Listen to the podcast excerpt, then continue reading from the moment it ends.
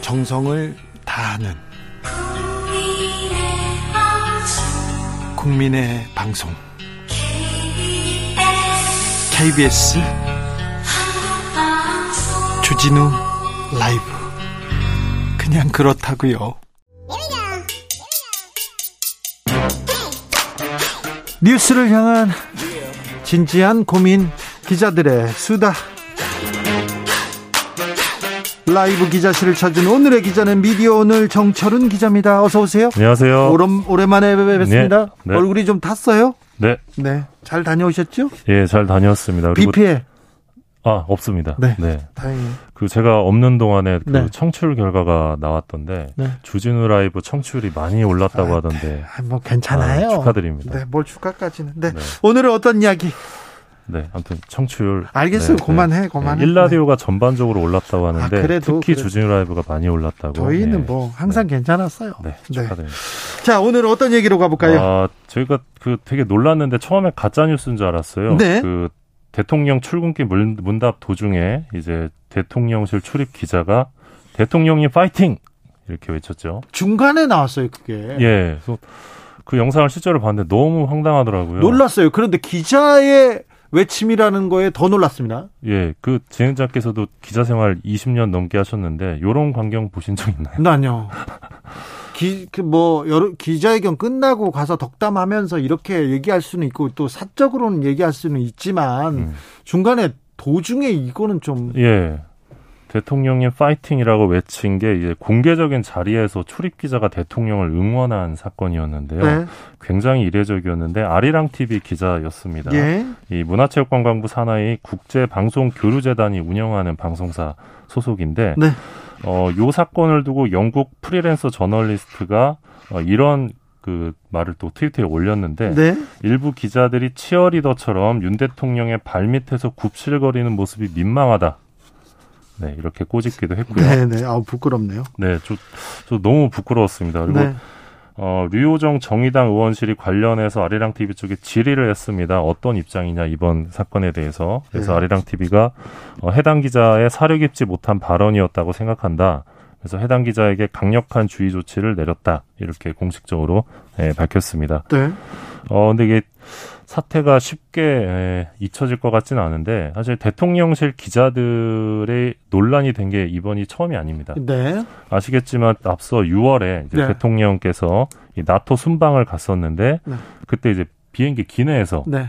김건희 여사가 등장을 하자 이 출입 기자들이 우와 하면서 네, 연예인들 맞아요. 연예인 본 것처럼 네. 그거 굉장히 좀 아, 저게 무슨 생각이지? 저 뭐, 뭐 하는 거지? 이렇게 생각이 들었어요. 예, 뭐 셀럽을 보고 놀라는 그런 장면 같은 게 등장을 해서 네. 좀 이제 또 그 국민들께서 몇 마디 하셨었는데 네. 어 요런 것들이 좀 겹치다 보니까 도대체 대통령실 출입 기자들이 뭐 하는 사람들이냐 그러니까요.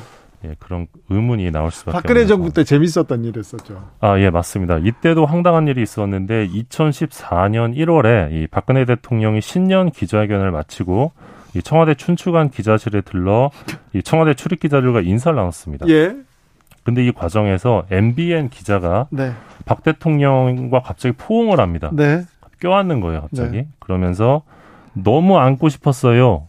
라고 말을 합니다. 네. 아, 그러자 박 대통령이 아유, 남자분들이 차별한다고 그래요. 라고 말을 했는데. 아, 네. 그때 아, 네, 이제 부끄러워. 뭐, 네, 이 MBN 여기자가 이 박 대통령과 포옹을 하면서 공개적인 자리에서 이 너무 안고 싶었어요라고 말을 한 거죠. 이분 나중에 아직도 기자하십니까? 아, 지금도 MBN 기자로 활동하시는 걸로 알고 있고요. 그 박 대통령과 대선 후보 시절부터 알고 있던 사이였다고 전해졌는데 네. 사실 어, 대통령과 청와대 출입 기자 사이에 필요한 어떤 최소한의 긴장 예. 이걸 무너 스스로 무너뜨린 사례였거든요. 근데 이번 사례도 마찬가지로 이 대통령실 출입 기자가 어, 어떻게 보면 취재원인 네. 대통령과의 어떤 적절한 거리를 스스로 무너뜨리면서 어, 화이팅을 외친 그런 예. 정치인과 정, 정치인과 기자들 뭐 밤에 밥자리도 있고 술자리도 있고 어떤 뭐 개인적으로 어떤 교류를 하고 어떻게 취재를 하는지는 모르겠으나 청와대 출입 기자지 않습니까?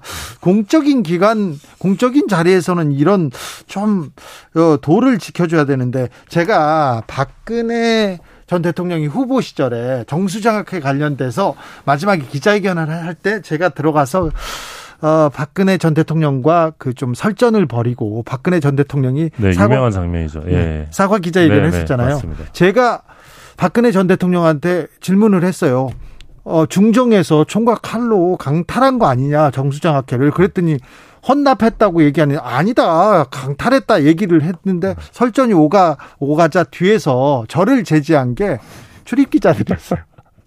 그래서 너무 황당했던 황당했던 경우가 있었습니다. 네, 정말 황당합니다. 네 다음 뉴스로 가보겠습니다. 네, 사실 그 주진우 기자께서 네. 뭐 박근혜 전 대통령뿐만 뿐만 아니라 예, 이명박 전 대통령과도 이제 네, 적절한 각별하죠. 긴장 관계를 또 유지하셨죠. 아유 각별해요. 좋아해요 서로. 네. 이 4년 전 MB 해외 비자금 의혹 제기했던 MBC와 주진우 기자가 이 이명박 전 대통령이 제기한 민사 소송에서 최종 승소했습니다. 네.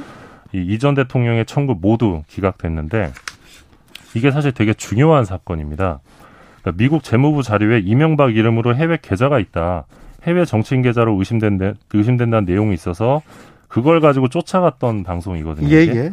2018년 11월에 이 이전 대통령 소유로 추정되는 계좌를 추적하다 실패했는데 어, 결국 제보다 진술을 토대로 이전 대통령이 싱가포르의 근처를 둔 화교은행에 차명 계좌를 갖고 있을 가능성에 관한 의혹을 제기하며 국세청 등 금융당국이 의혹 실체를 규명해야 한다 이런 내용의 방송이었습니다. 국 검찰하고 국세청에서 잠깐만 확인하면 큰 노, 노력 없이 이렇게 그렇죠. 확인할 수 있어요. 예.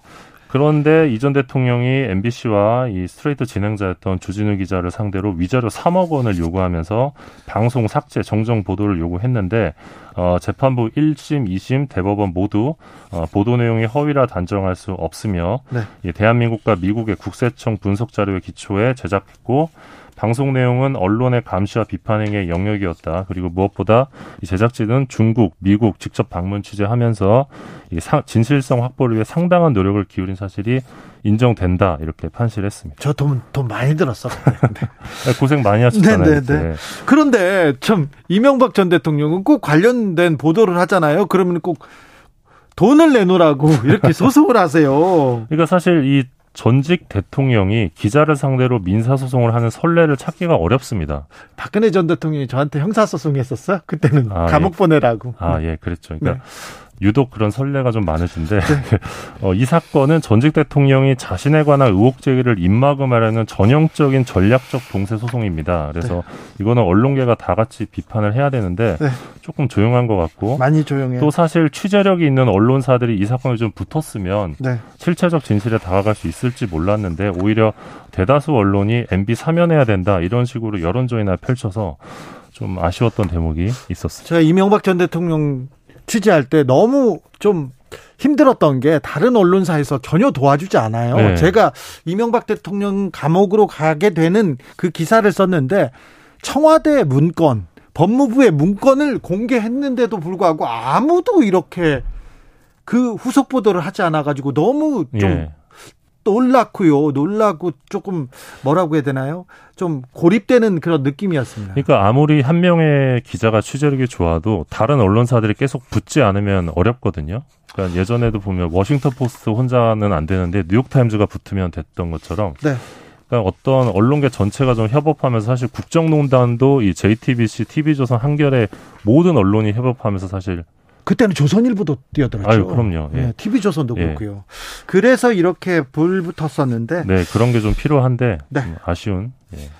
다음으로 만나볼 이야기는요. 네, 그 조선일보, 한국경제, 중앙일보 등이 얼마 전에 이 쿠팡의 본사를 점거한 노조원들이 대낮에 농성장에서 술판을 벌였다 이런 보도를 했습니다. 근데 대낮에 술판이 아니고 커피판이었어요. 네, 술이 아니라 커피를 드셨는데 네. 어, 당시 한국경제가 도를 지나치는 노조 행태에 대한 경찰의 엄정 대응이 필요하다는 목소리가 높아진다 이런 보도를 했는데 네. 그냥 본인들이 목소리를 높인 것이었고요. 예. 이에 노조가 언론중재위원회에 기사 삭제 정정보도 손해배상 요구하는 조정 신청에 나섰는데 네. 어, 중재위에서 한국경제와 중앙일보에 기사 삭제 직권 조정을 결정합니다. 요 직권 기사 삭제 직권 조정 결정이 나오기가 굉장히 되게 어렵죠. 어렵거든요. 네, 굉장히 어려워요. 그만큼 보도가 엉망이었다는 겁니다. 네.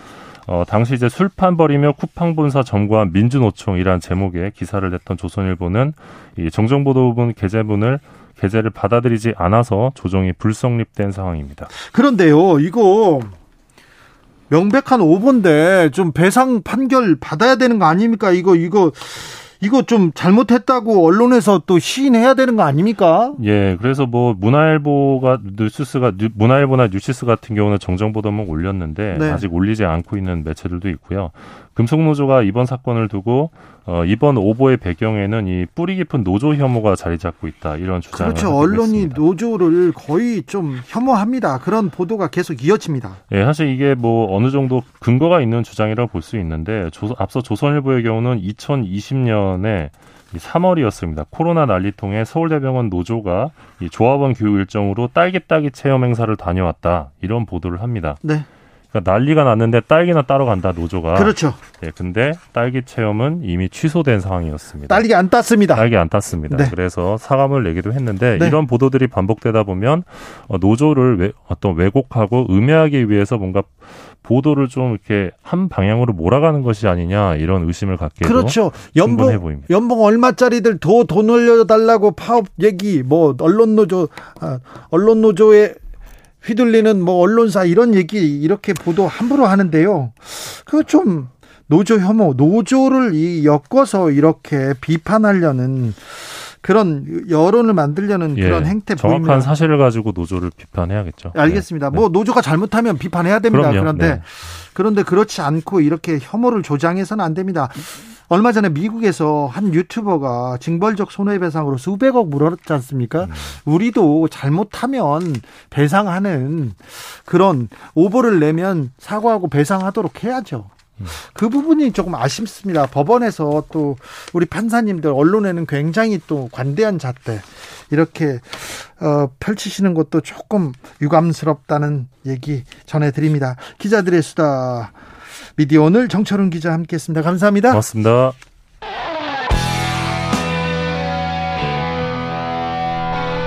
스치기만 해도 똑똑해진다. 드라이브 스루 시사 주진우 라이브.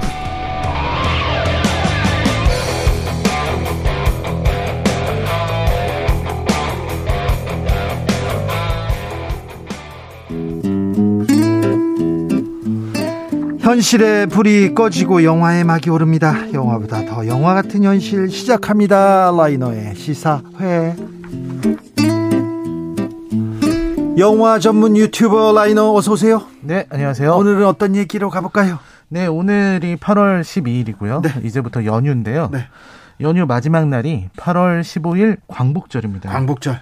네, 우리나라 역사에서 일제강점기 36년은 정말 지울 수 없는 상처고 예. 여전히 울분을 토하게 되는 네. 일이라고 생각을 합니다. 그래서 아직도 일제강점기 경험한 어르신분들이 계신 이 시점에 광복절이 올 때마다 네. 이 일제와 관련한 영화를 생각하지 않을 수가 없습니다. 그렇습니다. 최근에도 있었어요. 네, 최근에도 많은 작품들이 있었습니다. 뭐 구남도라든지 예. 말모이, 스윙키즈, 한거 유관순 이야기 이런 헤아릴 수 없이 많은 작품들이 있었고요. 네. 최근에는 일본군 이제 종군 위안부 관련 영화가 자주 나옵니다. 네. 이번 달 말에는 코코순이 같은 다큐멘터리 영화도 나오더라고요. 예.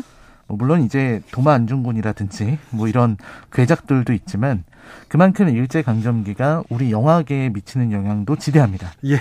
그래서 오늘은 그 많은 일제 강점기 배경 영화 중에서도 제가 가장 독특하다고 생각하는 박열을 다루고자 합니다. 박열. 네. 이준익 감독 작품입니다. 네, 그렇습니다. 이준익 감독은 이제 왕의 남자, 아유, 왕의 남자 네, 대단했죠. 동주 네. 이런 영화들로 굉장히 유명한 자산오버. 네, 그렇죠. 그렇죠. 정말 뛰어난 감독님이고요. 네, 훌륭하신 것 같아요.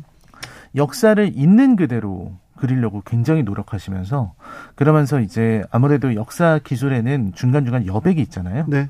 그 여백에 자신의 해석과 상상을 그려넣는 아주 탁월한 실력을 갖춘 감독입니다. 자기만의 세계가 확실합니다. 네, 확실하고요. 예. 저도 자산오보 때 예. 이- 뵙고 말씀을 나눠봤는데 실제로 정말 진지하고 또 즐겁게 영화를 만드시는 그런 분이라는 인상을 받았습니다. 예. 어, 이 박열이라는 영화는요, 그 동주를 만들었었기 때문에 또 일제 강점기 영화가 또 나오는 건 나오는 건가 이런 얘기도 들었었는데 네. 일제 강점기 일본을 그리고 있으면서 네.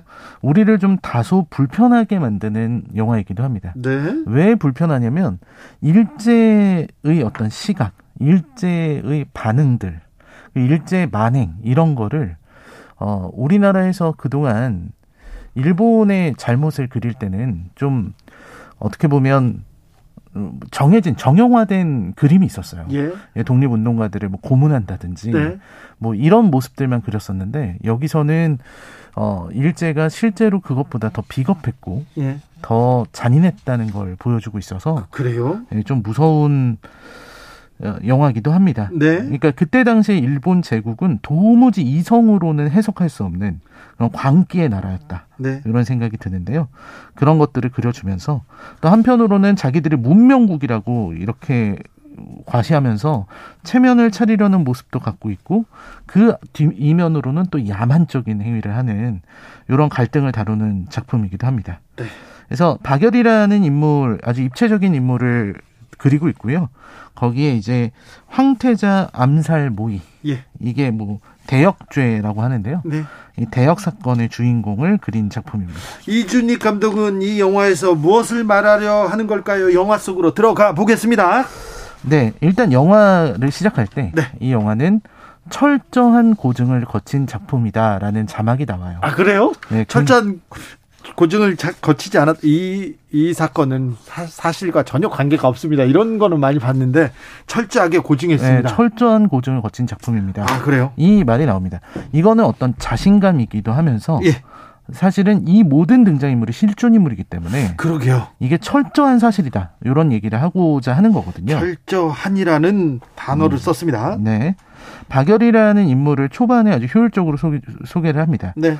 박열이라는 사람은 이제 시를 쓰는 사람이었죠. 예. 시를 쓰는 사람이고 또 인력거를 끌고 있어요. 네. 그리고 이제 또 외양도 볼품없고 돈도 없고 하지만 꺾이지 않는 기계와 자존심을 지닌 그런 인물입니다. 그렇죠. 이런 사람들을 흔히 이제 일본에서는 불령선인 네. 이렇게 얘기를 하는데 그러면서도 이제 어 연인 자신이 사랑하는 연인은 또 일본인 여자입니다. 예. 가네코 후미코라는 일본 여자와 일본에서 살고 있어요. 예. 네, 굉장히 멋진 인물인데 아무튼 알- 박열하고 가네코 후미코는 그때 당시에 이제 아나키스트 예. 네, 그런 사람들이고요. 예. 어, 이 둘이 이제 동거를 시작하고 네. 한편으로 박열은 폭탄을 공수하고 있었어요. 예. 그리고 폭탄을 실험하기도 했습니다. 네. 그러니까 애국 운동을 하기 위해서 독립 운동을 하기 위해서 이 폭탄을 만들고 있었죠. 예. 그리고 이제 그들의 동지들도 여기 있었습니다. 예. 그랬는데 뭔가를 바로 버리려고 그때 하는데 그때 뭔가 일을 벌이려고 했는데 지진이 일어납니다. 아이고 관동 대지진 네, 맞습니다. 관동 대지진이죠. 예 예, 진도 7.9에 달한다고 하는 14만 명 이상이 죽었다고 하는 엄청난 대지진인데요. 엄청난 피해가 있었습니다. 근데 그 피해를 또 이렇게 또 한국 사람들 조선인한테 이렇게 돌리려고 했던 그런 또 만행도 있었죠. 네, 그렇습니다. 이 상상하기 어려운 일인데 네. 영화에서는 그대로 나옵니다. 일본 내각에서 네. 그 유언비어를 퍼뜨린 겁니다. 네. 의도적으로 조선인이 우물에 독을 탔다. 네. 그러니까 이 지진으로 인해서 피해가 엄청난 상황에서 그 상황에서 정부가 뭔가 해치우는 모습을 보여주지 않으면 네. 해내는 모습을 보여주지 않으면 정부에 대한 지지가 떨어지니까 그러니까 외부의 적을 만든 거 아닙니까? 분노할 대상을 만들어준 거예요. 그렇죠. 그 분노한 대상이 분노할 대상이 바로 조선 사람들 네. 당시에 예. 그 조선인이 우물에 독을 탔다 그러니까 이게 너무 너무나도 치사하고 나빠 보이잖아요. 예. 그때 그 치안이 극도로 불안했던 동경에 도쿄에 자경단이 활동을 개시합니다. 자경단이 생겨서 또 만행을 저지르죠. 어? 엄청난 만행입니다. 이게 역사적 사실이라고 하더라고요. 네, 사실이에요. 조선인을 다 학살하고요. 네. 마치 지진이 조선 사람 때문에 일어나기라도 한 것처럼 네. 정말 잔혹하게 밤이면 밤마다 조- 자경단이 무기를 들고 조선 사람들을 사냥하러 다닙니다. 사냥했어요. 네. 그게 거의 지옥 같은데요. 예? 여기서도 진짜 이준익 감독이 작정을 하고 보여줘요. 예. 정말 아무 죄 없는 조선의 소년들, 어린이들. 이- 그 어린이가 조선 사람인지 일본 사람인지 알 수도 없어요. 예. 근데 이제 발음을 해보라고 해보고, 이제 발음을 못하면 그 꼬챙이 같은 걸로 찔러서 죽이는 아이고. 정말 참혹한 모습입니다. 아이고 일본이 나쁜 짓 진짜 많이 했습니다. 근데 이건 진짜 상상하기 어려운데요. 네, 역사적 예, 그때- 사실입니다. 네, 그때 박열은 불령사라는 조직을 만들어서 활동하고 있었는데 이때 경찰에 자진 투옥됩니다. 네, 자경단한테 당하느니 차라리 네. 경찰한테 네, 그렇습니다. 차라리 경찰에 투옥하겠다. 그리고 일본 정부가 조사를 해보니까 폭탄 이게 나왔었고 박열에게 어, 폭사 기도 사건 그러니까 황태자를 죽이려고 했던 대역 사건을 뒤집어 씌우려고 합니다. 네. 그러니까 박열은 사실은 폭탄을 던지려고 하거나 황태자를 죽이려고 한 적은 없어요. 아 그래요? 예, 근데 이제 여기서는 어 얘네들이 이거를 사건을 조작해서 예. 박열을 그렇게 그런 녀석이다 하고 사형을 시키려고 했었던 거죠. 네. 근데 여기서부터 이제 본격적인 이야기가 시작이 됩니다. 네. 어, 박열은 이제 일본인에게 저항하기 위해서 그렇다면 차라리 내가 이왕 죽는 거라면 네. 천황 대역 사건에 황태자 사- 살인 미수 사건에 주역이 되겠다. 아 그래요? 조선 사람으로서 그 기계를 보이겠다. 내가 그걸 뒤집어 쓰겠다라고 생각을 하게 됩니다. 네. 그리고는 당당하게 그래 내가 천황을 죽이려고 했다. 이런 말을 하게 되는 거죠. 그리고 그의 연인인 가네코 후미코 역시 같이 감옥에 들어가서 뜻을 함께 하기로 합니다. 아 그러면서 그래요? 재판이 벌어지는 거죠. 이 재판 어우 그래요? 어 재판은 어떻게 흘러갑니까? 이 예, 재판은 이제 굉장히 영화에서는 아주 리얼하게 나오는데 여기서 되게 재밌는 부분들이 많아요. 그러니까 박열이 재판을 받을 때 박열은 자꾸만 일본인들에게 어 그들의 어떤 야만적인 모습을 내가 왜 천황을 죽이려고 했는가 네. 이거를 표현하려고 하는데 계속해서 일본은 그걸 못하게 합니다. 네. 그러니까 되게 재밌는 장면이 실제로 역사에도 있었던 사실인데 박열과 가네코 후미코가 이 한복을 입고 재판장에 선 장면입니다. 네. 그러니까 그 한국인이다. 예, 한국인이라는 거죠. 조선 사람이라는 거죠. 그래서 네. 가네코 후미코는 치마 저고리를 입었고 예, 박열은 관복을 입어요. 네. 관복을 입고 와서 일본의 법정에서 재판을 받는 거예요. 네. 굉장히 화제가 될 수밖에 없는 일이었고요. 네. 거기에서 이제 이 박열이 박열이 그리고 이준혁 이준익 감독이 이 지적하려고 하는 지점은 뭐였냐면 일본이 겉으로는 문명국 행세를 하기 때문에 네. 이렇게 당시에 법 질서를 지키려고 하고 재판도 하고 재판도 절차- 해주고 네. 하고 있지만 절차를 지키려고 하고 있지만 사실 그 뒤에 숨겨져 있는 모습들은 더 무섭거든요. 네. 그러니까 뒤에서는 보이지 않는 곳에서는 온갖 협잡을 하고 네. 어, 앞에서는 이렇게 문명국 행세를 하고 있는 겁니다. 예. 그래서 결국 일본 제국주의의 본질이 나오는데 대법원의 사용 선고 이후에 감형을 합니다. 네. 그러니까 대학죄라고 할지라도 천황의 말 한마디면 곧장 형이 줄어드는 그런 모습이 드러나요. 네. 그리고 이준익 감독은 이걸 통해서 이 일본 천황제도의 어떤 비상식성 이런 것들을 표현하고 있는 것 같습니다. 그래서 일제의 본질, 초법적인 어떤 천황이 존재하고 법 위에 군림하는 천황이 있는데 너희들이 이렇게 가지고 있는 법 질서가 그렇게 무슨 의미가 있느냐 이런 식의 지적이라고 저는 봤습니다. 알겠습니다. 우리나라 법 위에 재벌 있다 이렇게 BBC에서 썼는데 이거하고는 영화하고는 전혀 관계가 없습니다. 네, 죄송합니다. 그렇습니다. 정승태님께서 어, 드라마 빠진코에도 관동 대지진 나오죠. 아 그렇죠. 이민진의 소설 빠진코에 관동 대지진 나옵니다. 네, 역사적 사실입니다. 그때 그때 그 흉흉한 민심을 돌리기 위해서 조선인들 학살에 가까운 그런 일들이 있었습니다. 이- 끝까지 일본에서는 지금 부인하고 있지만 음. 역사적 사실이었습니다.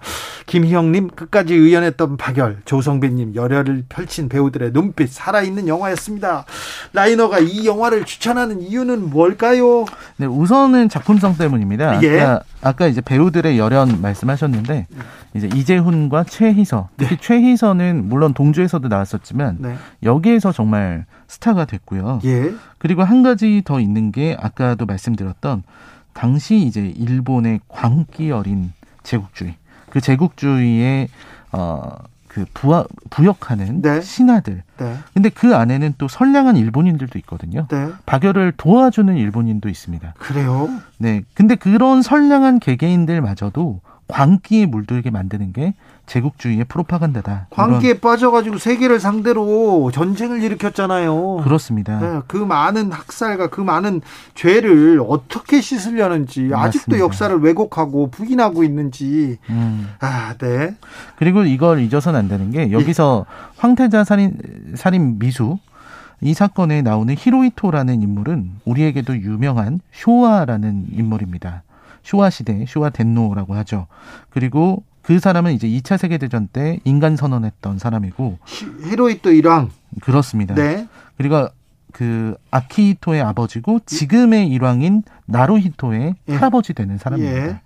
그러니까 우리에게도 일제 강점기 하면 제일 먼저 떠오르는 인물이 그렇죠. 히로히토 쇼와 히로히토 쇼와죠. 네. 그리고 이제 관동대지진 때 그 15엔 15원 50전 요거를 발음해 보라고 시키는 장면이 정말 이 영화에서 저는 아직까지도 그 장면이 선명하게 떠오를 정도로 대단하거든요. 예. 사람의 형상을 하고서 그런 짓을 저질렀다. 이게 좀 믿을 수 없을 정도입니다. 어, 그 우리가 일제 강점기에 이런 영화를 보면서 잊어 잊을 수 잊지 말아야 되는 이유는 정말 그 조선인이 우물의 독을 풀었다는 그 괴소문만 믿고 실제로 조선 사람들을 꿰어 죽인 이들이 있었다는 그 사실 때문이죠.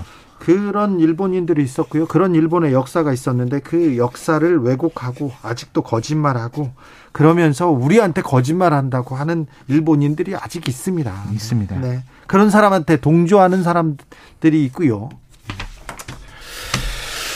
알겠습니다. 8.15를 맞아서 시사회에서 박열 함께 봤습니다. 라이너? 아휴, 감사합니다. 네, 근데 아우 감사합니다. 이 영화 잘 만들어진 작품입니까? 어, 저는 되게 잘 만들어진 작품이라고 생각하고요. 예. 영화를 보다 보면은 이준익 감독이 얼마나 진지하게 이 영화를 만들었는지 네. 알 수 있습니다. 알겠습니다.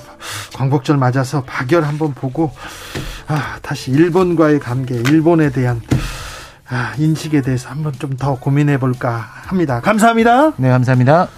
행복하게 하는 채 BTS의 작은 것들을 위- 위한 시 들으면서 주진우 라이브는 여기서 인사드리겠습니다. 돌발 퀴즈의 정답은 카타르입니다. 카타르 월드컵이 100일밖에 안 남았어요. 100일. 아, 이번에는 겨울철에 월드컵인데 어떤 또 아름다운 축구를 선사할지 기대됩니다. 저는 내일 오후 5시 5분에 주진우 라이브 스페셜로 돌아오겠습니다. 지금까지 주진우였습니다.